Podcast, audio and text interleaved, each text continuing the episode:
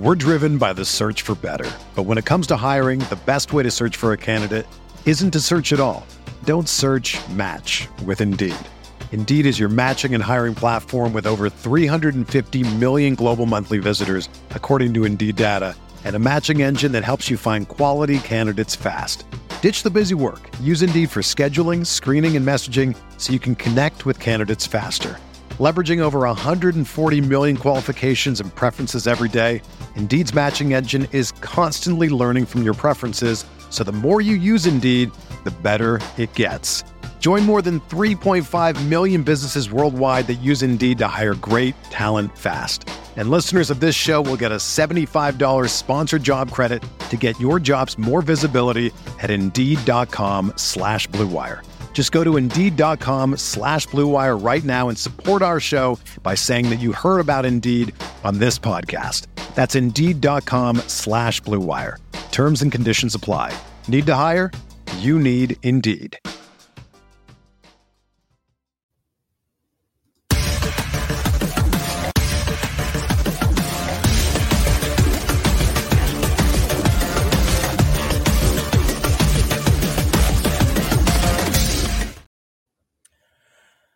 Welcome into a Wednesday edition of the RotoWire Fantasy Basketball Podcast. I am Nick Whalen, joined as I will be every Wednesday throughout the NBA season uh, by my good friend Brandon Kravitz. Uh, Brandon, we, we, were just comparing weather here as I am in uh, you know, southeastern Wisconsin. You are down in Florida, and somehow it is the same temperature uh, in Milwaukee as it is in the greater Orlando area today. So we have we've reached that time of the year, and I, I think that officially means that we're less than a week out from NBA season. Absolutely. I've been wearing a long sleeve shirt for almost 24 straight hours now. It's a oh, wow. wonderful thing. I mean, it's a welcomed addition to the outside scope here in Florida because it's been humid, hot, and disgusting for as long as I can remember. So whenever you get that chill in the air, it is always a welcomed feeling. It's good and bad. All right. Uh, well, for you, it's bad because once you feel it, you know it's things are about to go south quickly. For us, it's like uh, exactly it's going to be 80 degrees by next week. It's going to be 41 degrees by the middle of next week here in Wisconsin. So those of us who enjoy the, the great game of golf, uh, those days are those days are coming to an end very quickly. So I'm going to get out a couple times this weekend, and I think that's going to be the final hurrah for the year. Uh, but we did not come here to talk weather. We did not come here to talk about my very pedestrian amateur golf game. Uh, we got a lot to get to on the show today. I want to run through some preseason notes. You know, preseason coming to an end soon. Uh, we, have seen most teams now in action three or four times. Uh, a couple teams finishing out their slate as the week goes along. Uh, we're going to talk about an article that I put up on the site earlier this week detailing, you know, if you want to have a safe draft or you want to have a somewhat safe draft and you want to know which players to target in each round, we'll talk about, you know, some of our kind of safety valve players uh, that we can always fall back on year in and year out. Um, we'll just kind of jump around, hit some other news items. Yeah, I just saw a tweet, Brandon, uh, indicating that James Harden is a no-show at Sixers practice today. I like I, I still feel like we're, we're at square one. Well, what, what, what, like what's the what's the goal here at this point? If you're if you're hard, obviously it's still to to force some sort of trade, but like why show up in the first place? Practice, but not scrimmage. Uh, you know, be around the team, and now he's away from the team. Like I, I, I don't really know what levers he's exactly trying to pull here. You know, there, there was some reporting, you know, unsourced or at least anonymously sourced yesterday. You know that the the Sixers are starting to canvas a little bit more aggressively as far as you know what a James Harden trade might look like, getting some other teams beyond the Clippers involved.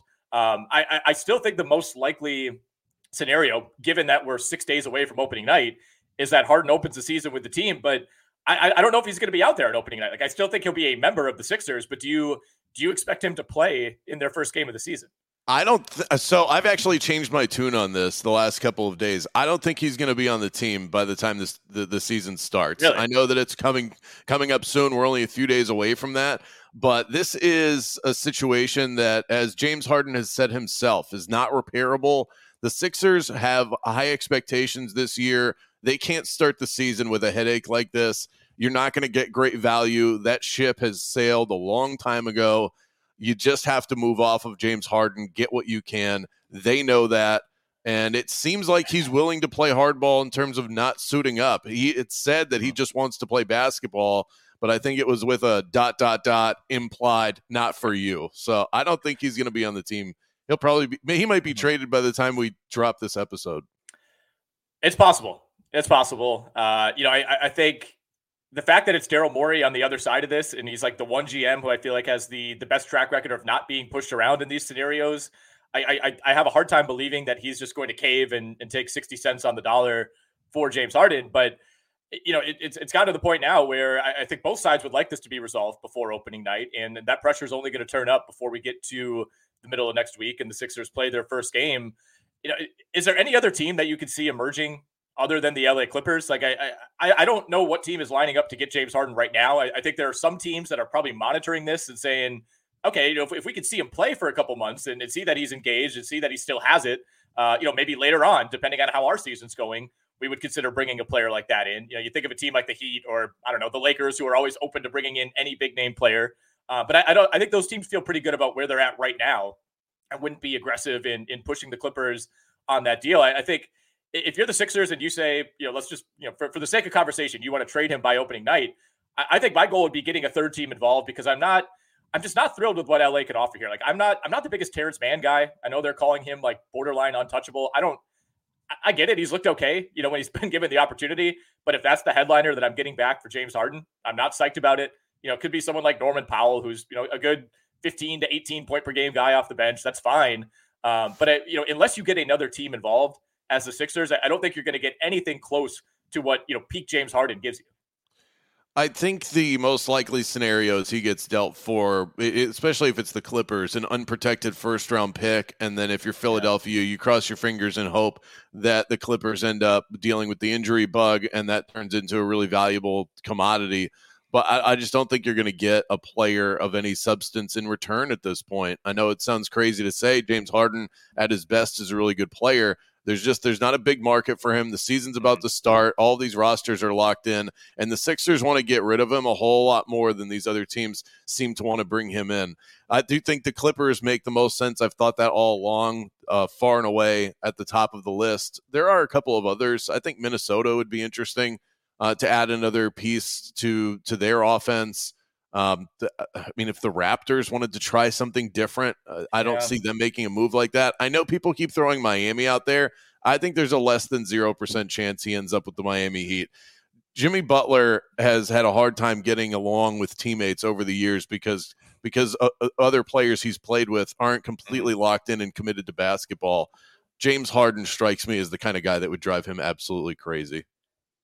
So there, there's no question about that. I, I, agree with you. I also like part of me, just as a, a basketball uh, fan, just out of pure curiosity, I, I kind of want to see him in Miami to see if that's the one organization that could get the most out of him, right? Like for the most part, right. they've they've avoided you know these these I wouldn't say troubled players like that. That's not really fair to James Harden, but guys like Harden, you know, they they tend to avoid. Uh, but I, I, think you know some of these same criticisms that we we have about James Harden right now.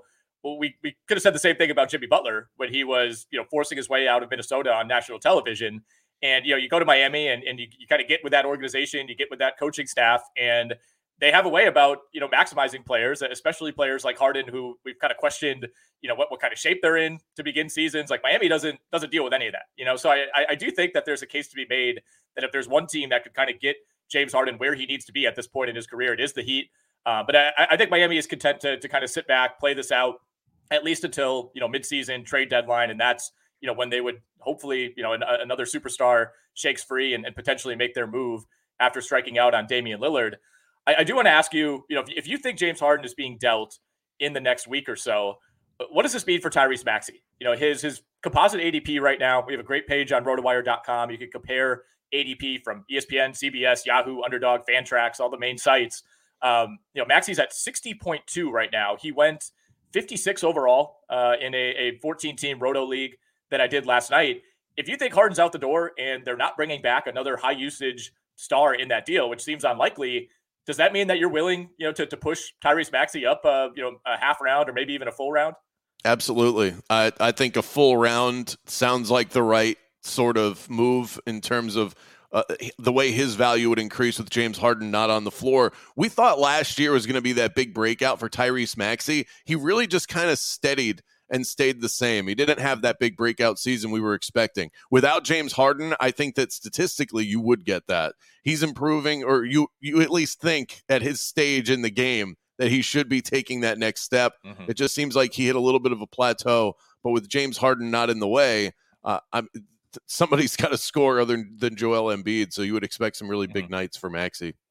Yeah, I like Maxey a lot. Um, you know, roto or points. Uh, I, I, don't think there's a huge distinction there. Although in roto leagues, you know, 85% at the free throw line last year, that was actually his worst mark in three seasons. You know, he's he's had some 87, 88% years at the line. Uh, for for as small of a player as he is, uh, to to shoot, you know, 48% from the field in back to back years is huge. I mean, he was up over 43% from three last season, and you know, just going into his age 23 year, I think a lot to like uh, about Tyrese Maxey. I, I, don't have him in enough leagues yet. I, I took Sengun over him. Uh, you know, just kind of based on on my build. I started Tyrese Halliburton, Desmond Bane, Pascal Siakam with my first first three picks, and, and wanted to get a big man there. But I, I certainly considered uh, taking Tyrese Maxey in round four of that Roto draft last night. Um, all right, I want to hit some some kind of random preseason notes here, uh, Brandon. Then we'll get into some of the safest players to draft. Hit a few other topics uh, over the next forty minutes or so. Your team, the Orlando Magic, uh, was in action last night. They were taking on the New Orleans Pelicans you know, we, we saw kind of a, a, weird game for the Pelicans over the weekend. They were playing the Rockets, and you know there were a few super cuts going around on Twitter of like just woefully poor effort levels on the defensive end from from the Pelicans, including Zion Williamson. But uh, this was the Zion that we've been wanting to see last night. Played 16 minutes, went six of eight from the field, 16 points, three rebounds, three assists, five steals, and two blocks you know, we, we have to put out the caveat every time we talk about Zion, the injuries. You know, he's basically been a like 30 to 50 game player. Are you willing to take that risk this time around? Has he shown you enough? Uh, just being there in the building last night, being able to see him in person for the first time, I've always the Zion appearance has always eluded me because he's either been hurt or there was COVID and I couldn't go to the building. There was always something going on. Uh, I yeah, all all all, all the uh, all restraints are off for me. I'm blown away. I mean, this is the Zion that I that I had hoped to see when when witnessing it in person. Uh, it was it was the best version of of him playing basketball. Plays above the rim, played hard on defense, got his teammates involved. He knows his space on the floor. If he's going to play like that, mean, look, he only played 29 games last year. That's been well documented. But look at the numbers he put up when he was on the floor 26 points per game, seven rebounds, five assists. Now he's going to add uh, the, the, defensive side uh, into his repertoire. Uh, we know he's capable of it, but was he a willing defender? And and that body seems like he has been working out a bit. He looked more put together than than pudgy, which we have seen from Zion. Absolutely blown away. Um, perhaps a little still uh, still a little high off of what I witnessed last night, but yeah, yeah I'm I'm totally in on Zion. I, I want to be in. I really do. I I will take him. I've decided like at or around ADP. You know, he went he went in the the early 40s. I think he went 41 overall uh, in the the 18 Roto League that we drafted last night, and I I'm still not willing to go there. Like I, am not jumping ADP for Zion. We've learned our lesson on that one too many times. But I, like last year, he was a total cross off for me. Like I w- I wouldn't have taken him anywhere inside probably the top, you know, 65 or 70. You know, this year, if it, if it gets to like, you know, the end of round four, you know, if we're talking like Sengun uh, versus Zion or Tyrese Maxey versus Zion, like that, that, that is more of a debate to me. I think you just have to be realistic about what the expectations are. Like if you're, if you're big on Zion, like, and you're taking him, you know, early in round three, which you'll see every now and then, like I, I think you have to expect 50 to 55 games. Anything you get beyond that is a bonus. That's great. Uh, but you, you cannot really plan your team, especially in a roto league where you're, you're so worried about specific categories and, and you know kind of trying to balance risk reward early in the draft. I, I, I'm, I'm not willing to go as far as to say, all right, I, I think he can play 65 games. Like you know, 50 to me is is a win if he gets there. So I think it really depends on your own confidence of your ability to find players that you think could be suitable replacements later in the draft. If you have, if you think that you have those players targeted, then take your shots at the point where Zion is going off the board. I think you make a really good point. Do you want to jump ADP super aggressively with Zion? Uh, you probably you're more likely to get burned uh, than have that pay off. But if you get him at cost, there are some of those guys. We might even end up talking about him. The safer players like I'm drafting him. I'm looking right now at rotowire.com, being drafted right around the same spot as Nick Vucevic. I'm taking Zion every day of the week because we know what Vuce is. He'll give you that nice steady performance, 17 and 11 pretty much every single night. But yeah. Zion's got that league winning upside. I'm just willing mm-hmm. to take that shot at cost, I think, without a doubt. Um, I am because uh, when he plays, he is just a complete difference maker, and his style is so conducive to just simply putting up these gaudy stats. I want to be on the right side of that. Yeah, you know, I would go as far as to say that he is him when he plays Brandon. Uh, he, he as, really as, is. Uh, I mean, he's much younger than me say. Yeah, yeah, hundred percent true. I thought he was for both teams. He was the best player on that I saw on the floor last night, without a mm-hmm. doubt. And Franz played really well, by the way. Yeah, well, let's talk about the Magic side of this. I, I can assure you that this will be the most Magic slanted basketball podcast that anybody listens to throughout the season. I mean, yeah, you are. I you apologize are in advance for that. Oh, hey, that's that's a good thing. The Magic are a fun team this year. Uh, you know, you are as boots on the ground as it gets with the Orlando Magic, and uh, was not a great night for Paolo Banchero. You know, for the most part, I think he's looked really good in the preseason, but two of nine last night uh, for five points in just 20 minutes. Uh, you mentioned Franz; he looked fantastic. Uh, he he got a mention in the safest players article. 19 points for him on eight of 11 in just 19 minutes. Um, anything else to point out, either from this game last night against New Orleans, or just some you know general preseason long trends that you've noticed with Orlando? Uh, yeah, I mean, just as a team in general, this isn't one single player specific, but it could help bolster some of the fantasy value for these guys. Is that they've put a lot of emphasis into shooting more corner threes. I tracked it during the first half last night. They attempted nine threes from the corner. They made six of them. This is a team that really struggled with their three point shooting percentage. And it wasn't just one guy Jalen Suggs, Gary Harris, Wendell Carter Jr., uh, Franz Wagner, all these guys. It was clearly a mission from Jamahl Mosley to uh, to to spray to for spacing purposes and to have everybody feel comfortable in that spot because it's the most high percentage three that's out there. So it's a clear point of emphasis for this team. If it's something that works throughout the, I don't expect them to shoot at that rate. Uh, over 50% mm hmm over the course of the season from deep. It's a little unrealistic, but uh, they were the 25th worst team in the NBA in, ter- in terms of three point shooting. Right. So hopefully you see that improve just based on the game plan. Anthony Black and Jett Howard, I think you can take off your board completely. I think that might yeah. be my biggest fantasy takeaway from last night. Those guys didn't play until the second half. This was a full dress rehearsal for the Magic and for the Pelicans. So last night was a good indication of what this team is, what the rotations are going to look like. And those two guys, I know they were drafted inside of the top 11. And for Anthony Black, drafted inside of the top 10, he was the sixth overall pick. These guys are going to be non factors early on in the season. Where do you come in on the Magic win total? 37 and a half is the number at FanDuel. Uh, you'll see some 36 and a halfs out there at some other books. This was a 34 win team a year ago. Uh, James Anderson and I, you know, did our our annual win totals pod for the East earlier this week. I hate to say it, Brandon, we both went under on the Magic. I, I I like where this team is headed overall, but part of the reason is what you just mentioned. Like they they had two lottery picks. I don't think either of those guys are going to be real impact players this season. You know, there are other their other huge offseason addition was bringing in Joe Ingles, who to me looked completely washed uh, as a member of the Bucks last season. So I, I, I think there's going to be you know internal improvement with guys like Banchero and Wagner. Um, but I, I, always worry about how many games Wendell Carter is going to play, and you know the shooting to me remains a big concern, right? Like if you're starting Fultz and Suggs, and you know Banchero, I, I think he'll shoot it better this year, but went through some big time struggles. I think he hit like one three in the month of February last season. Like I, I do worry about the overall shooting on this team. Uh, you, know, you, you could be starting like two of the worst shooting guards in the NBA together. I think the other side of that, though, is that Fultz and especially Jalen Suggs are really good defensive players, so they should sure. be able to they should be able to slow down opposing guards a little bit better than most teams around the NBA. So maybe they can mitigate some of that. And on the nights where they are shooting well, uh, they're going to have um, quite the advantage because of that. Franz is going to be steady. Mm-hmm. Paolo's Paolo. So, I mean, I don't need to sell you on that. The reason why I would take the over, and I know that that shocks you. I'm the magic guy. I'm taking the, the over for the win total. Last year they started five and twenty. They were they mm-hmm. were just brutalized by injury. They were an above 500 team from the 26th game on for the remainder of the season. I think that's a better indication of what they are. A team that's like 41 40 42 and 40 or or 40 and 42 like that's that to me is what the Magic are right now. And when mm-hmm. you consider some of those players that uh, the, Cole Anthony, Markelle Fultz, Jalen Suggs, that glut at guard. These are all guys that are in contract years. So you're about yeah. to get one hell of an effort from all of them. We know players always play play their best when they're playing for the dollar. So I think I think the Magic are good for close to 40 wins. We will see.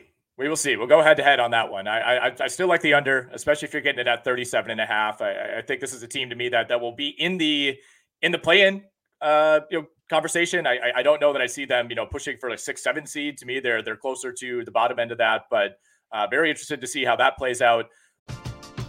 We're driven by the search for better, but when it comes to hiring, the best way to search for a candidate isn't to search at all. Don't search. Match with Indeed.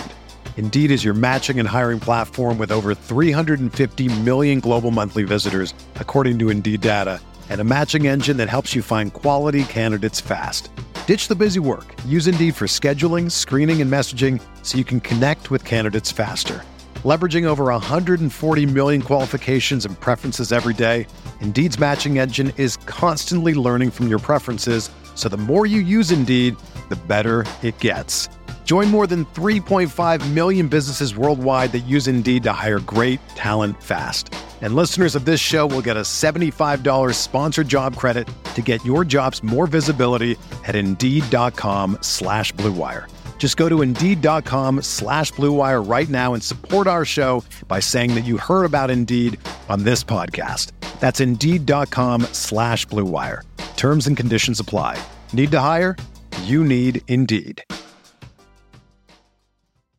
Another day is here, and you're ready for it. What to wear? Check. Breakfast, lunch, and dinner? Check. Planning for what's next and how to save for it? That's where Bank of America can help. For your financial to-dos, Bank of America has experts ready to help get you closer to your goals. Get started at one of our local financial centers or 24-7 in our mobile banking app. Find a location near you at bankofamerica.com slash talk to us. What would you like the power to do? Mobile banking requires downloading the app and is only available for select devices. Message and data rates may apply. Bank of America and a member FDIC. When you need mealtime inspiration, it's worth shopping Kroger, where you'll find over 30,000 mouthwatering choices that excite your inner foodie. And no matter what tasty choice you make, you'll enjoy our everyday low prices, plus extra ways to save, like digital coupons worth over $600 each week. You can also save up to $1 off per gallon at the pump with fuel points. More savings and more inspiring flavors make shopping Kroger worth it every time. Kroger, fresh for everyone. Fuel restrictions apply we got to talk about somebody that I did not think we would mention uh, at any point through the first few weeks of this pod, Brandon. Julian Strawther out in Denver, uh, continuing to play well in the preseason. Uh, had 12 points last night against the Clippers. That was actually his worst game by far of the exhibition slate. Uh, went three of 11 from the field, two of seven from three. But prior to that, he had had three straight games where he'd hit four three pointers. Uh, just coming in with a, a, ton of confidence. Somebody that they traded back into the first round to get uh, at pick 29 out of Gonzaga. I, am you know, a little bit hesitant as far as what his role will be right away. You know, this is a team that still has KCP. They get they got Christian Braun, who they're expecting to take a big leap this season. I mean, Justin Holiday, who's kind of been this like random plug and play guy, and I, I think it's kind of a trustworthy veteran uh, on both ends of the floor. I think he'll play as well, and you know Reggie Jackson's in the mix at guard. So I, I don't know that Strawther is going to be walking into like 20 minutes a night right away, but I, I think this is someone that at this point we we do need to be keeping an eye on. And you know, if you're looking for just one of those like Hail Mary picks in, in the last two rounds of a draft, like he's somebody that I'm, I'm willing to entertain now uh, in that conversation. Yeah, it's fun to slam the button on a guy that's been outstanding in the preseason. I think this is more preseason fool's gold than anything else. Yeah. But he was outstanding at Gonzaga. Seems to have rolled right over into this opportunity with Denver. I just don't see where the minutes really are. So this um, this is a name that when he does pop up at random due to injury, we'll go, hey, remember when he had that great preseason? Uh, but other than yeah that I, I think you'll probably you might draft him and feel you know you'll feel good about it hitting that button late in drafts and then he'll be on the waiver wire sooner than later. Yeah, I'm, I'm hoping this is not like a, a, Josh Selby summer league conversation. You know, somebody that we're bringing up ten years later and being like, oh yeah, he was summer league MVP. That, that was a fun time. Um, all right, r- real quickly, I want to ask you about Kristaps Porzingis, who has looked amazing uh, through through the preseason. I mean, I, I think one of the concerns with Porzingis fantasy wise was all right, he was kind of like the the option one A, one B over the second half of last season once Bradley Beal was out of the lineup in Washington. Now he goes to potentially being the, the third or even fourth option on a lot of nights for the Celtics. But he's been a seamless fit. I, I think you know in a very limited preseason sample, he looks to be like somebody who's benefiting from playing with better players around him. I mean, just some of the looks that he's getting, some of the wide open threes. Uh, you know, he's four of eight from downtown last night in a win over the Knicks, 20 points, eight boards, two blocks in 28 minutes. I, I remain skeptical. He's exactly the type of player that I typically avoid. I, I, I always tend to be a, a, safer drafter, whether we're talking fantasy football or fantasy basketball. I don't like taking guys who have a track record of playing like 43 games a year. Uh, where are you at on, on Porzingis? Has he has he kind of convinced you to take that leap at all? I'm I'm pretty much the same way. If I don't get one of those elite bigs at the top, I usually end up more more safe in terms of filling out that roster spot. But he does intrigue me because of his unicorn ability that mm-hmm. we've been uh, privy to throughout the course of his career. 50% from three last night. This is a guy that can knock it down if you do leave him open. And the Celtics are going to score enough points where if you're the third option, you can still have decent numbers. I would say mm-hmm. buyer beware a little bit of just judging based on what you saw last night, even though, you know, it's not like an oddity stat line, but he, he also, he only played 28 minutes. He'll give you more than that yeah. in the regular season. When he plays the Knicks, he's going to blow up. So that's it's sort of yeah. that's my point. He's going to have his Fair best enough. outings will be against his yes. former team. I can almost guarantee that. I like Porzingis. Don't love him. Not willing to reach on him. Yeah, I hope he stays healthy. I mean, it's it's significantly more fun when guys like him are involved. You could say the same thing about Zion Williamson. Like, I, obviously, I, I am a Bucks fan. I would prefer that the Bucks are the team that emerges from the East, and I think the Celtics are you know the primary team that's going to stand in their way. But I, I don't want to go into the Eastern Conference Finals with Kristaps Porzingis out with a knee injury. You know, I, I think it's more yeah. fun if if you know if all these guys are at full strength, but still not ready to to you know draft a guy like that in the 30s in a fantasy draft.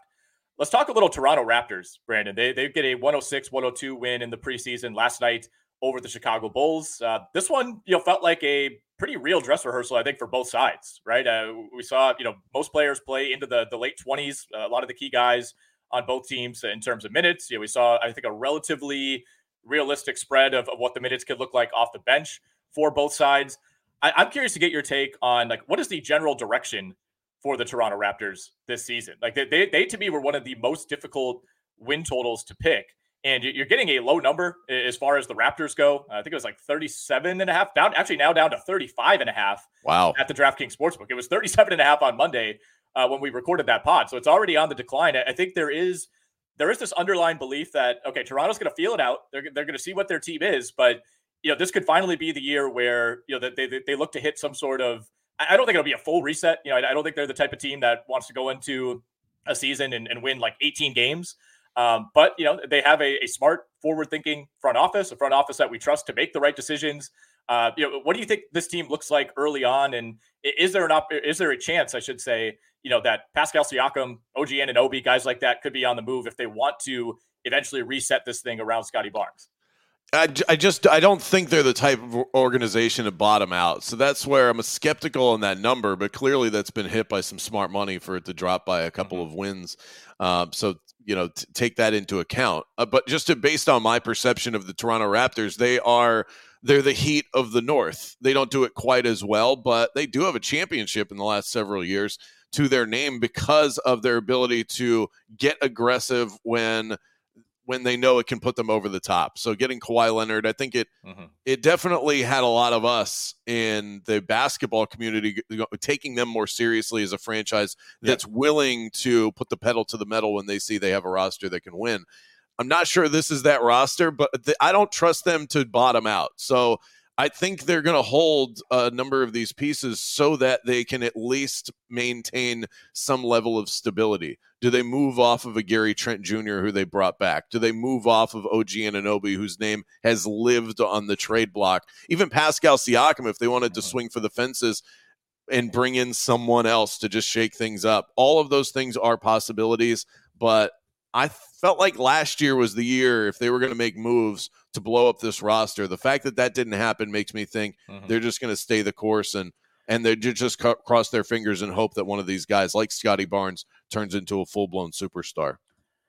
Yeah, Scottie Barnes looked great last night 22, six rebounds, three assists, two steals, four blocks. Uh, I, have not got as much Scottie Barnes as I would like this year. I, I went went hard on Scottie Barnes uh, last year, Brandon, and that worked out to to varying degrees. Um, but it was not quite the second year leap we were expecting. But I, I, think I think the best case scenario for Barnes is they do you know hit a hard reset midseason, right? And I think Siakam to me is the obvious one. And you know, OG Anunoby, I, I think they they value him and, and, rightfully so. They value him maybe more than than a lot of other teams do. Like you said, he's been in every trade conversation for the last two years, and they never pull the trigger uh, because I think they they really place a high value on what he could be.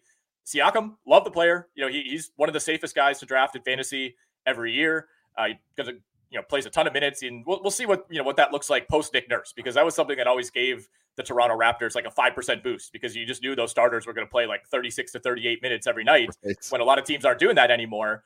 Um, but, but Siakam is an expiring contract. You know, he, he's kind of gunning for for a potential supermax eligibility, and you know this will be his his age thirty season, right? And I, I uh, Toronto to me is not the type of franchise that is going to want to pay a max or, or certainly not a super max to a player of, of, where Siakam is at in his career right now.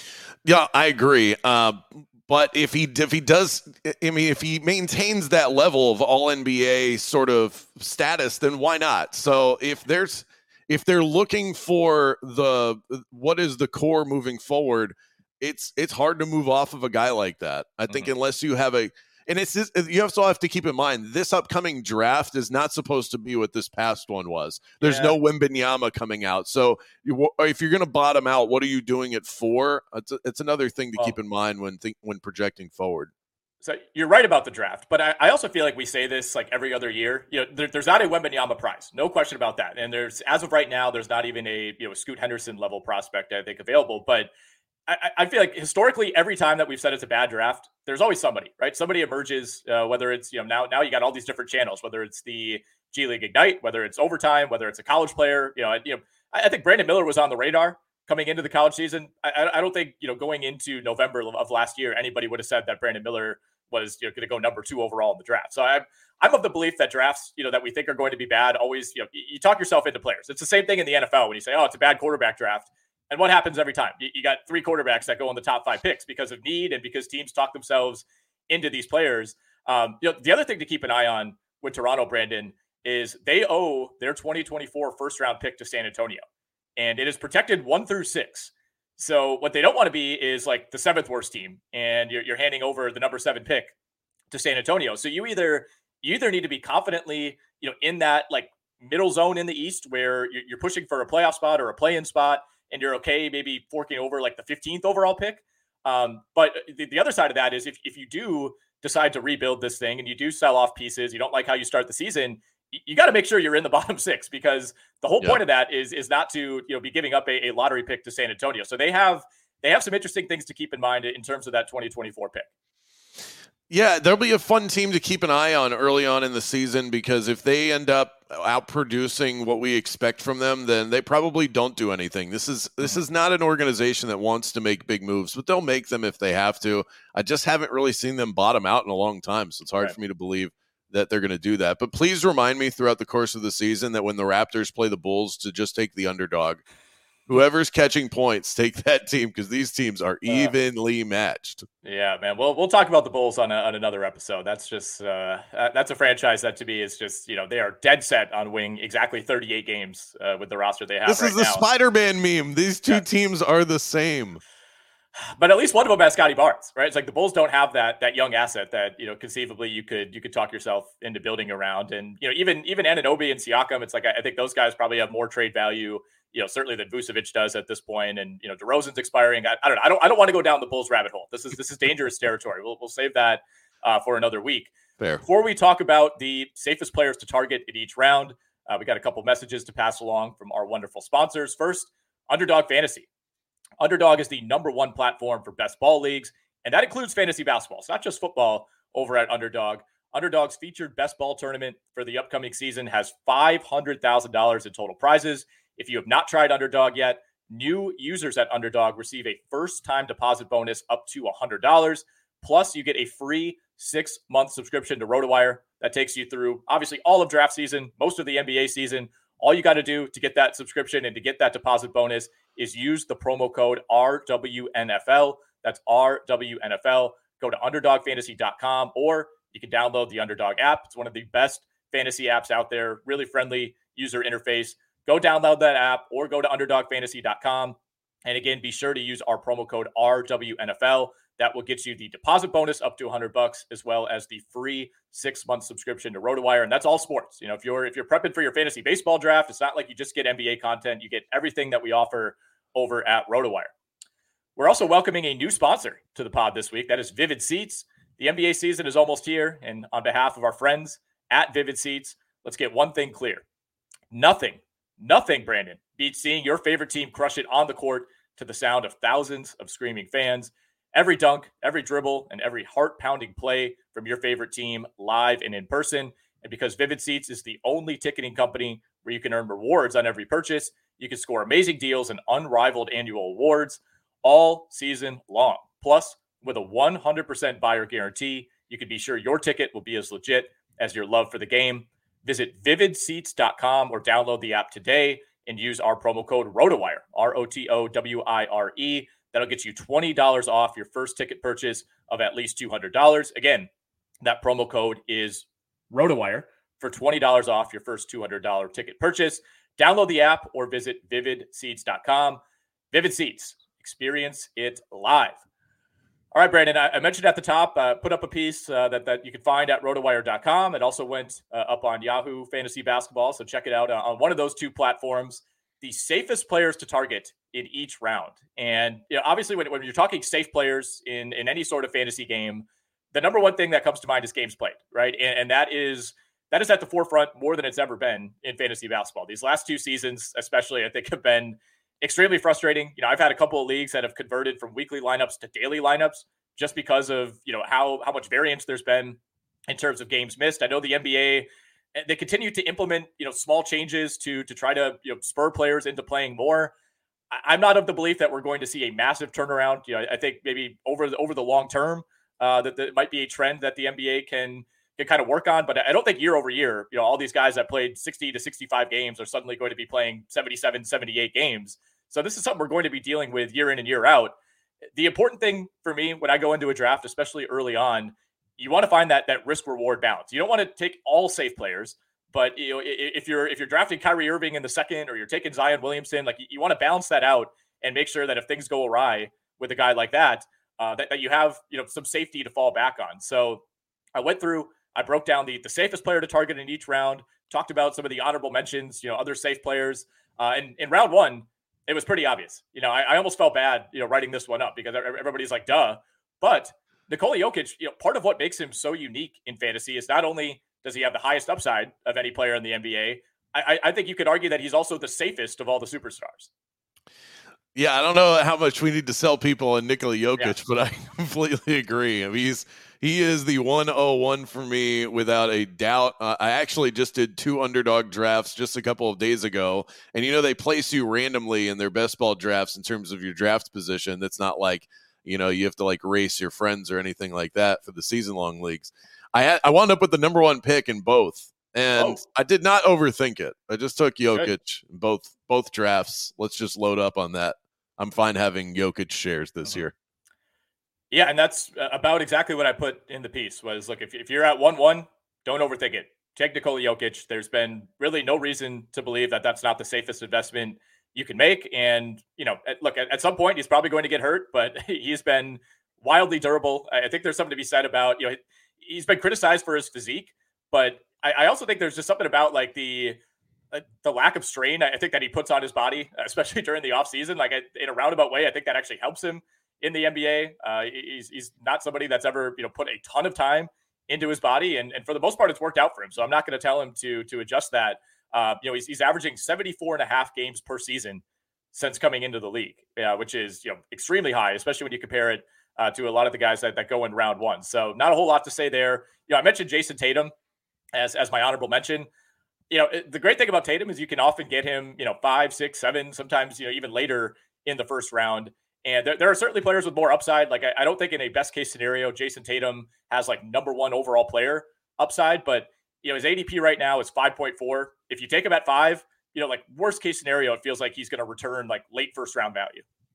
Yeah, he's he's a guy you know exactly what you're going to get. He's been steady over the years, and and I think he still has MVP, um, an MVP level season in him. We talked about that on one of our prior episodes. I actually think he's a good value uh, at MVP, and he's, if he's able to pull off something like that or anything even close to it, then he's going to return that value and then some. So yeah, when I get to that that range where the guys that that should go ahead, the obvious Jokic, Doncic, Embiid um, Giannis, I'm taking uh, SGA over Tatum, but I think right after that, I'm going. I, I would take Jayson Tatum over Tyrese Halliburton. I don't know where you end up landing on that. Yeah, I, I, I think I would have done the same thing last night uh, in our in our Roto League. I actually ended up taking Halliburton at four uh, over SGA. Tatum went three in that draft. Uh, I believe it was an auto draft situation. So I, I would would have been happy to land Tatum. Like that's that's exactly the type of draft that that I tend to to lean on, uh, especially in a Roto League. Like I, I love Luka, but the free throw percentage for how many he takes and how little improvement there's been, like that that really is kind of a killer.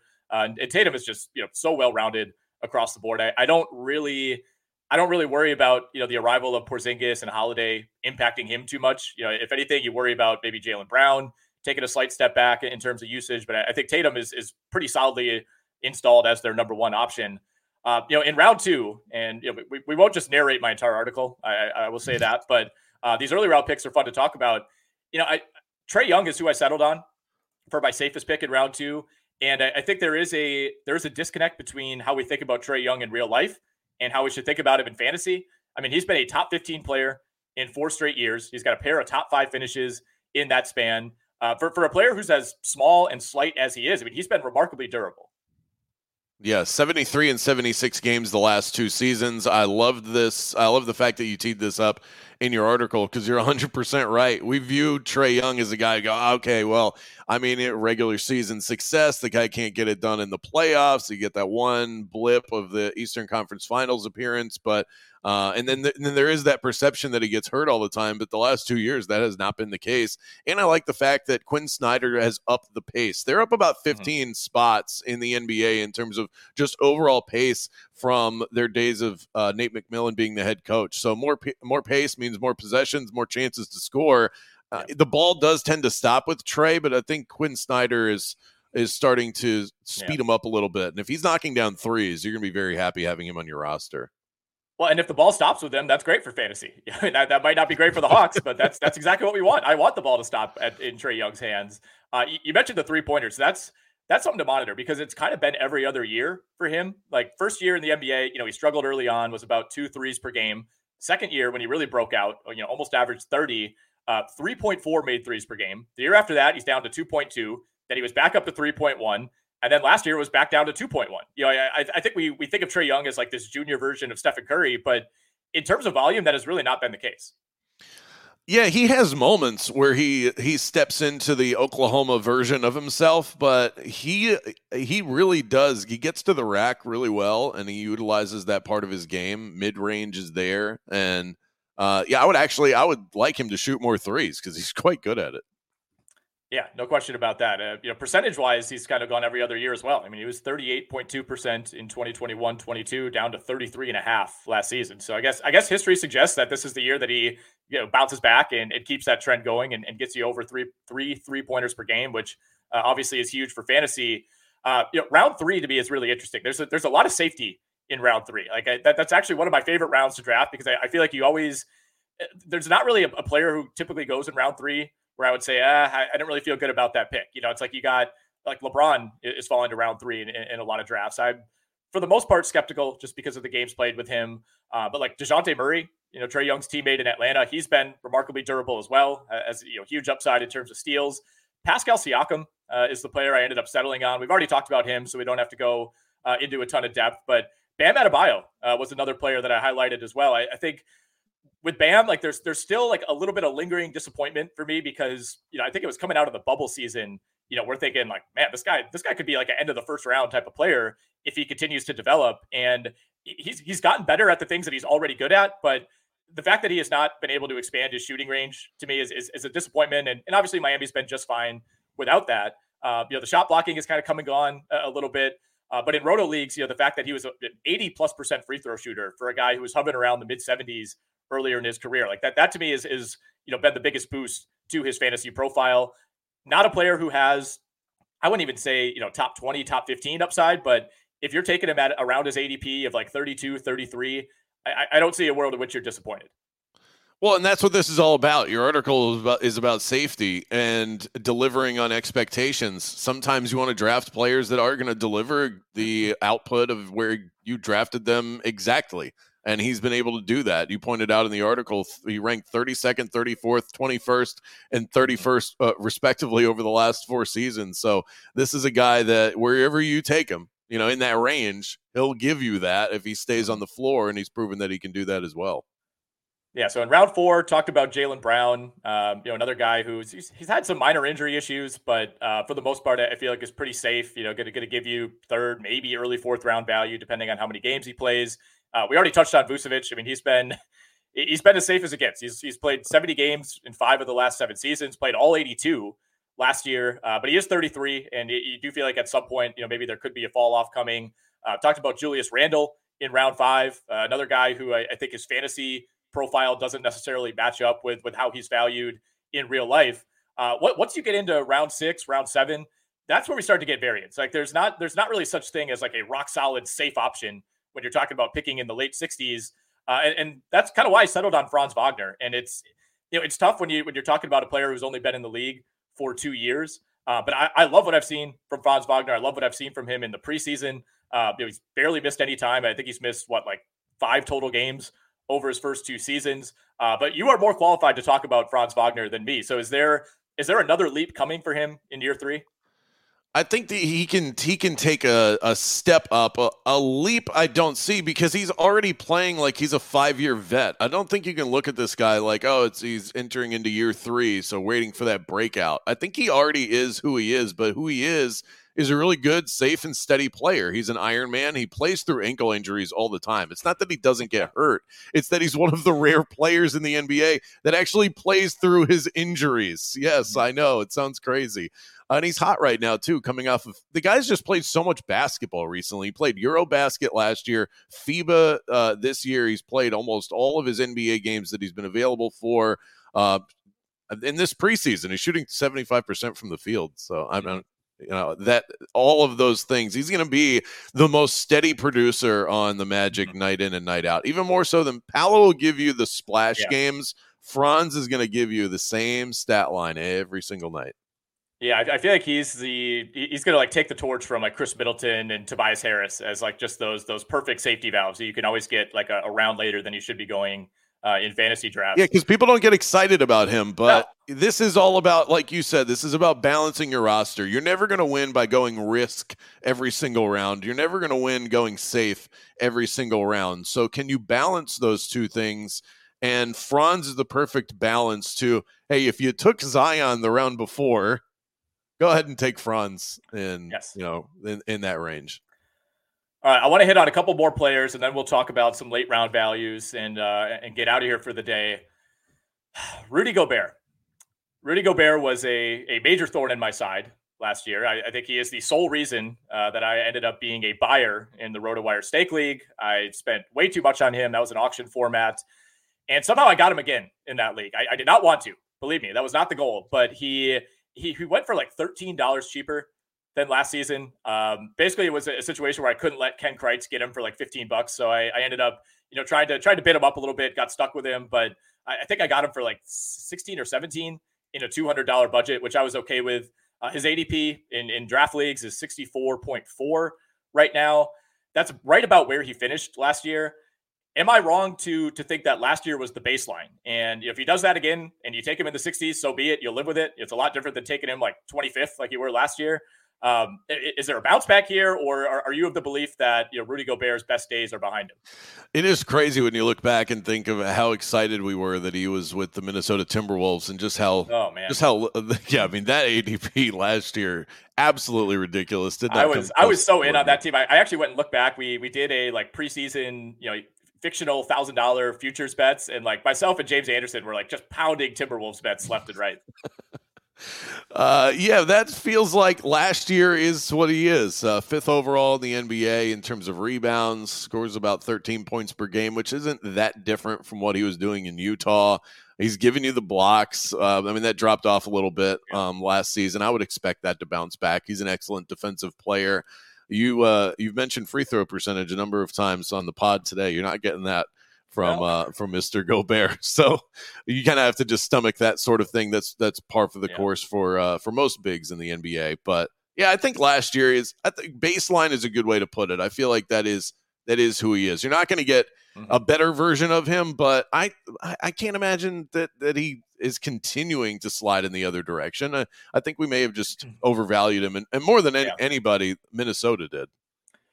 I mean, he's only 31, right? I think if he was yeah. if he was 33, 34, I, I would not be rostering him in any leagues. But I, am of the belief that there could be a minor bounce back. Like I'm not saying he's going to come back and be like two and a half blocks, 14 rebounds a game. Like those those days are probably gone. And you know, Karl-Anthony Towns is also probably playing more than 29 games this year, which I don't think I don't think really hurts Gobert all that much, but it certainly doesn't help him the more that Towns is in the lineup. We didn't see much of a, a change in terms of his production with or without Towns last year. You mentioned the free throw percentage. That's always an issue. I guess at least he's taking like two fewer free throws per game. So it's maybe not as damaging as it was in years past. But, you know, 64, 65%, uh, that's something you're going to have to work to either lean into and punt or or try to offset in a roto league. But you just need him to like like the points and rebounds. I'm not that concerned about. Like if he just gives you 13 points and 12 boards again, that's fine. But it's got to be the blocks. Like he, he cannot. Yeah, the blocks have point. to be there. I mean, he was been, that was his worst. That was his worst season since his rookie year. He had half as many blocks last year as he did, uh, you know, with Utah two years ago. Like that just can't happen. Like even if he just gets to like 1.9 or, or 2.0 blocks per game, you could live with that, and I think he'll be a decent value. But um, yeah, I, am wading into those waters pretty trepidatiously. But I, I do think if you know, for a guy with this track record, he's also been wildly healthy as far as like seven two big men go. Uh, not many guys his size play as many games as he has, you know, over the last decade. So I, I do think there's a little bit more safety there with Gobert uh, than you would think. Everybody feels like they're just completely out on him. Um, I, I want to ask you about Buddy Hield as well. His ADP uh, sitting in the low 80s. Uh, I mentioned him as as one of my favorite safe players to target in round seven. Uh, you know, since Buddy Hield entered the league in 2016, he is number one in total games played by 23. Nobody else is even all that close. He's number two in total made three pointers with 1,705. He ranks behind only Stephen Curry in that category. He's finished second in the NBA in total made threes in four consecutive seasons. Uh, I actually like him. I think you can get him at like 30 to 1 to lead the NBA in made threes this year, which is essentially just a hedge against Steph Curry. Uh, you know, if, if, he, if Curry goes down and plays like 50 games, uh, I think Buddy Hield might be the guy that could step in and, and finally get that title. But uh, what worries me is the, the, the trade potential here, and you know he's he's one of those guys who's kind of been like half on the trade block for a couple of years, uh, but after extension talks stalled with the Pacers this offseason, like that that seems more realistic than ever. I, I, think as of right now, based on what we've seen in the preseason, there's a pretty good chance he comes off the bench behind Ben Mathurin. I don't know that that it really kills him. I, I still think he plays a ton of minutes, but it's not a good thing. Uh, the, the question is if he's moved, is that something that could you know negatively impact his value relative to the role that he's held in Indiana for the last couple of years. Yeah, well, you mentioned that Mathurin was still able to put up numbers coming off the bench. So clearly, that six man role with Indiana is still able. I wouldn't yeah. let that scare you off too much. I think he's being underdrafted uh, based on what he's able to do from three point range. I don't worry too much about where he ends up because if a team is trading for Buddy Hield at any stage in the season, they're doing that because they want that tool in their tool belt of what he brings in terms of three point shooting. You're not just adding him so that. Uh, the, so that you can put him on the bench as a new shiny toy that you don't use. So Buddy Hield should be involved wherever he goes. Now, in terms of the best case scenario, I don't want him to get traded if I've got Buddy Hield because I love the way the Indiana Pacers play basketball. Very fantasy friendly. And so I would like him to stay. And if you have him, that should be what you're cheering for here. But I wouldn't be overly concerned with where he ends ends up because it's going to be a team that needs what he brings to the table. They're going to use him a lot, whoever it is. All right, let's finish out with talking some late round values. You know, if you're we're talking like round ten and later, uh, you're, you're, just you know looking for some upside. You know, oftentimes I'm actually targeting like some some degree of safety with those picks. You know, it's kind of a time to look at your roster, especially if you're in a league that that differentiates between like point guard, shooting guards, ball forward, power forward. Uh, you know, kind of make sure you have some depth. Uh, like I, I, went to, went into a league last year where I, I kind of was not really paying attention, like doing the draft on my phone, and realized that I had like one small forward eligible player on my roster, and you know, if that player goes down, obviously you're going to be uh, in a bind. So you know, it, it's kind of a a combination for me where let, us say you know your last four picks of a draft, like two of those, I'm targeting high upside guys. You know, guys who I could be drop I could be dropping three weeks into the season, but guys who have conceivable upside. And then I want you know I want to just kind of build depth, almost like almost like a real NBA roster at some positions that I'm not quite as strong at. Uh, one of those guys for me every year, Ivica Zubac. nobody's excited to draft Zubac. You know, he's going on average about pick 128 uh, in drafts this season. But you talk about a guy who plays 70 plus games every year. He's, he's been 72 or above uh, in each of the last four seasons, and two of those were 72 game seasons. Keep that in mind as well. So he didn't miss any time uh, in in 1920 or 2021. Uh, you know, kind of just a, a points, rebounds, and a, a, couple blocks type of guy. I shouldn't even say a couple. Like you know, 1.0 block for him is fine. Uh, field goal percentage is big, and you know he's, he's certainly not a plus at the free throw line, but he's got an 80% season under his belt. You know, he's, he's a, about a 71% career free throw shooter, but I, I, do have some optimism that he could bounce back in that regard. So he's, again, not going to be a plus uh, in the free throw percentage category in roto leagues, but to me, he's also, he's also not somebody that's in like the Andre Drummond zone. Yeah, he is a double double machine. I was just looking up real quick where he ranked in terms of last season. Uh, overall, uh, it was around I mean, he was like in the inside the top 20. So this is a guy that for the range that you're getting him at, absolutely. You know what he delivers. He's going to give you a steady amount of points. He's going to give you a ton of rebounds and he had some monster games last year from what I can remember. So mm-hmm. they de- definitely a guy you talk about a depth piece that can help you out. Um, how about Zach Collins of the mm-hmm. San Antonio Spurs going at consensus 132? uh, a more valuable player than I think some give him credit for in terms of field goal percentage, occasional three, he can rebound, averaged 11 and 6 last year. And I'm kind of looking at this in, in, the attention that Wemby is going to get uh, in the paint. Zach Collins is going to be left alone. So uh, this is a team that's going to be in a lot of high scoring games. I think he could get his. So he's a depth piece that I'm looking to add, yeah. and he's almost free. Yeah, I'm with you on that. Uh, I know Barutha is a big Zach Collins guy. I feel like he's taken him in every draft that I've been in with him. And I, I do think Wembanyama helps him a ton. I think the attention that he's going to command on, on both ends is going to help Zach Collins kind of settle into more of a super role player uh, role, which is probably good for him. I mean, you, you, do forget he was a lottery pick. And I, I think expectations have, have kind of changed with him since, you know, all the injuries that he dealt with in Portland and, you know, kind of felt like his career was almost on the brink for a couple of years there. But bounce back with 63 games played last season. Uh, if, if you just isolate the 20 games in which he played more than 25 minutes, he averaged 16 and 8 with four assists, a steal, and a block per game, 53% from the field. Uh, he's, he's, you know, a, kind of a borderline plus at the free throw line, hovering right around 80%. I mean, for a center, you'll take that every day of the week. Uh, so I like that call quite a bit. And you know, with San Antonio, we're, we're certainly going to worry about the direction of this team, especially over the second half. But I don't really think Zach Collins is in danger of like being shut down or, or being limited. You know, obviously they want to get looks at Wembanyama and, and Jeremy Sochan, but beyond that, it's like I, I, don't think you're you're holding Zach Collins out. So you know, Sandro Mamukelashvili and, and Charles Bassey can get more more tick. That was a phenomenal pronunciation on your part. well, he's an ex buck. He's an ex buck, so I had to know that. um, I, I, got I got another one that I always okay. that, this guy's I think he might be on every roster that I've drafted, and that's Jaden Ivey going around pick 111. Uh, I love his explosiveness. I just loved what I saw from him in college, and I think enough of that translated in year one in his NBA career. Not afraid to shoot it from deep, so there's a good chance that he finishes. I would say finishing number two in scoring for the Pistons is virtually a lock for Jaden Ivey. So give me uh, give me all the Ivey I can handle. I, I, go back and forth on Ivey, and I, I do think they're going to bring him off the bench. And much like Buddy Hield, I'm not sure it matters. I think he'll play enough minutes that you know starting versus coming off the bench is is kind of a wash. And there's a case to be made that you you kind of want him maybe operating as the number one option with the bench unit as opposed to you know a, a distant number two behind Cade Cunningham, who's going to have the ball in his hands a ton. Uh, this Detroit roster, by the way, is just bizarre, right? I mean, the the mix of like high upside young players that we like, Cunningham, Ivey, Ausar Thompson and then, like, why is Alec Burks on this roster? Why is Bojan Bogdanovic still on this team? Joe Harris, Monte Morris. Like, they, they just have all these random veterans that I, I just wonder are, are they going to force them into the lineup? Are, are they going to try to trick themselves into thinking that they're further along than they are? Um, you know, my hope is that they they offload some of those guys, and then you know the front court is obviously just uh, loaded with with with guys that I, I, don't really love for fantasy this year, other than Jalen Duren. Um, I, I, will say on Ivey, like I I avoided him everywhere last year. I, I thought he would be, I thought he'd be more of a hindrance than he was in roto leagues, especially.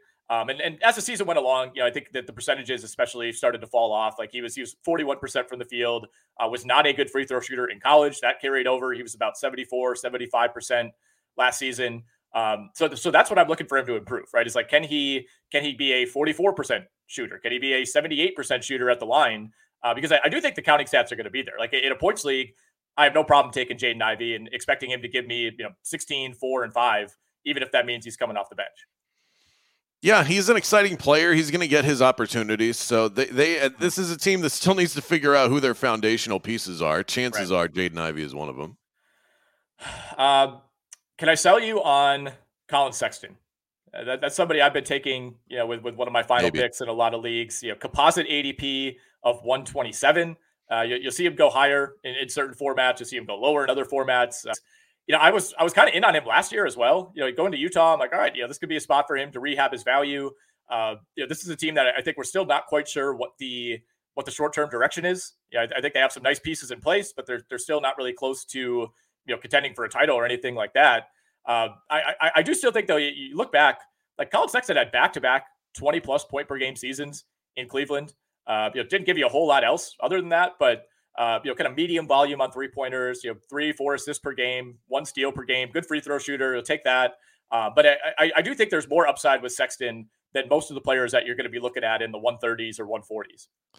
It's another team that's going to score a lot of points. So that that leads me to I end up with a lot of Jazz players on my roster. Yeah. For some reason or another, Collin Sexton has not been one of them.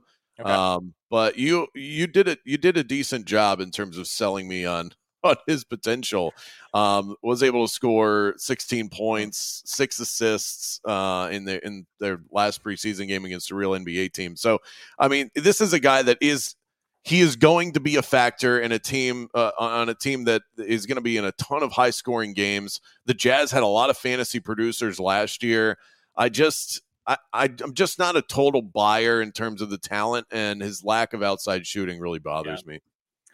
That's fair. That's fair. And I, I do worry about where he fits in. Like he's still young, but he's not he's not maybe young enough for the Jazz, who I, I think want to get looks at like Keyonte George, who's looked good in the preseason. You know, Talen Horton Tucker, I think, is still in the mix uh, for the starting starting shooting guard spot. So they they have other guys in that backcourt that I think they may they may prioritize their development over Collin Sexton, you know, getting his 18 points per game. So that's that's the main concern for me. Uh, any other late round guys you want to hit on quick? Yeah, there's uh there's one more that is uh, more of an affinity play for me because Saddiq Bey of the Hawks is uh, was he was on my uh, daily fantasy rosters uh, during some of my most profitable days. So mm-hmm. he's like my lucky penny. Um, I gotta have Saddiq Bey on my on my roster. A lot of mouths okay. to feed in that Hawks offense, but he still got his last year after his trade from Detroit, 12 points per game in Atlanta, shot 52%. He's good for a steal per game. And if DeJounte Murray or DeAndre Hunter ever have to miss time, it is to the moon for my lucky penny, Saddiq Bey. That's funny you say that because I feel like I've had the complete opposite experience with him in, in DFS and in season long. It's like I, am just always rostering him at the wrong time, but I, I get it. I mean, I, I think he probably starts at the four for this team, right? I, am yeah. you know, it's kind of Bay, Jalen Johnson, Hunter, and Griffin are, are all somewhat interchangeable uh, on the wing. But I, think he'll be the guy, and I think that was part of the reason that they were comfortable, you know, sending John Collins to, to Utah and not really getting any any major like win now piece back. Um, you know, I think they were just kind of content dropping him and saying, "All right, more minutes for Saddiq Bey." So I, I think that's a good call there. Um, you know, for fantasy, or you're, obviously you're chasing the points and you're chasing the threes.